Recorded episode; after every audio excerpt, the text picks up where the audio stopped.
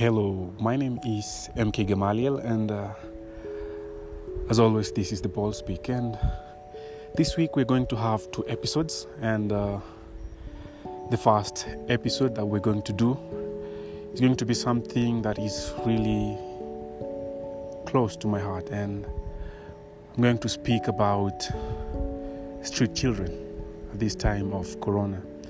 You know, most of you, almost every one of you, who are uh, having your smartphones and all that at this time you have that chance to enjoy yourself and to have a place you can call home and to have food and a roof on top of your head and not worry because you know you're not exposed to risk because you can stay at home and prevent uh, yourself from uh, getting covid-19 but have you tried and imagined about uh, and wondered how these street children survive. And it makes me want to do more. And I feel like maybe speaking about this is one way of uh, doing more.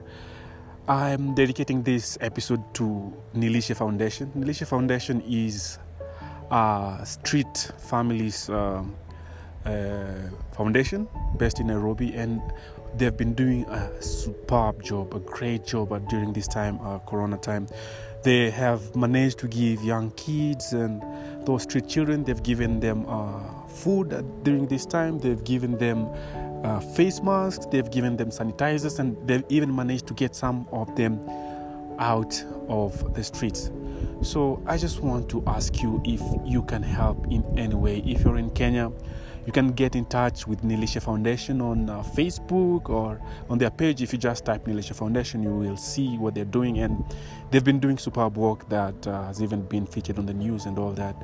And yeah, I feel like it's just one way that we can do uh, here in um, in Kenya. But if you're not in Kenya, just try and find uh, an organization that is, that works with these children, or you can go to them directly and give them these face masks try and support them because you know you you have your family you have your love you cannot worry. But imagine these people they are always exposed they're living in harsh conditions. They they they they they, they, they they feel like their life is at risk at all times. And it's even made worse with the covid-19 situation. So folks if you can lend a helping hand just do it. You can sacrifice your food for one or two days you can break that savings and just take some little coins and make sure that these kids can get blankets and they can get something that will get them through this time.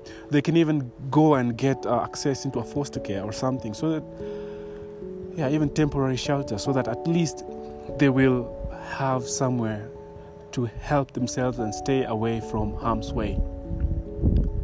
I believe there is hope, and I have never lost hope. So I urge you all to join hands and do something and let's push ourselves forward. Thank you. Um, my next episode that I'm going to do uh, towards the end of the week is going to be about a superb activism program. We will, uh, as you know, this month is Africa uh, Youth Activism Week and uh, Activism Month, and we're going to do something something big. I'm going to uh, release more details with an organization that's based in South Africa that's doing a superb job, and they'll be organizing uh, Africa Activism Week from next week. And yeah, tune into my next episode, and of course, you will understand more about what I'm trying to say.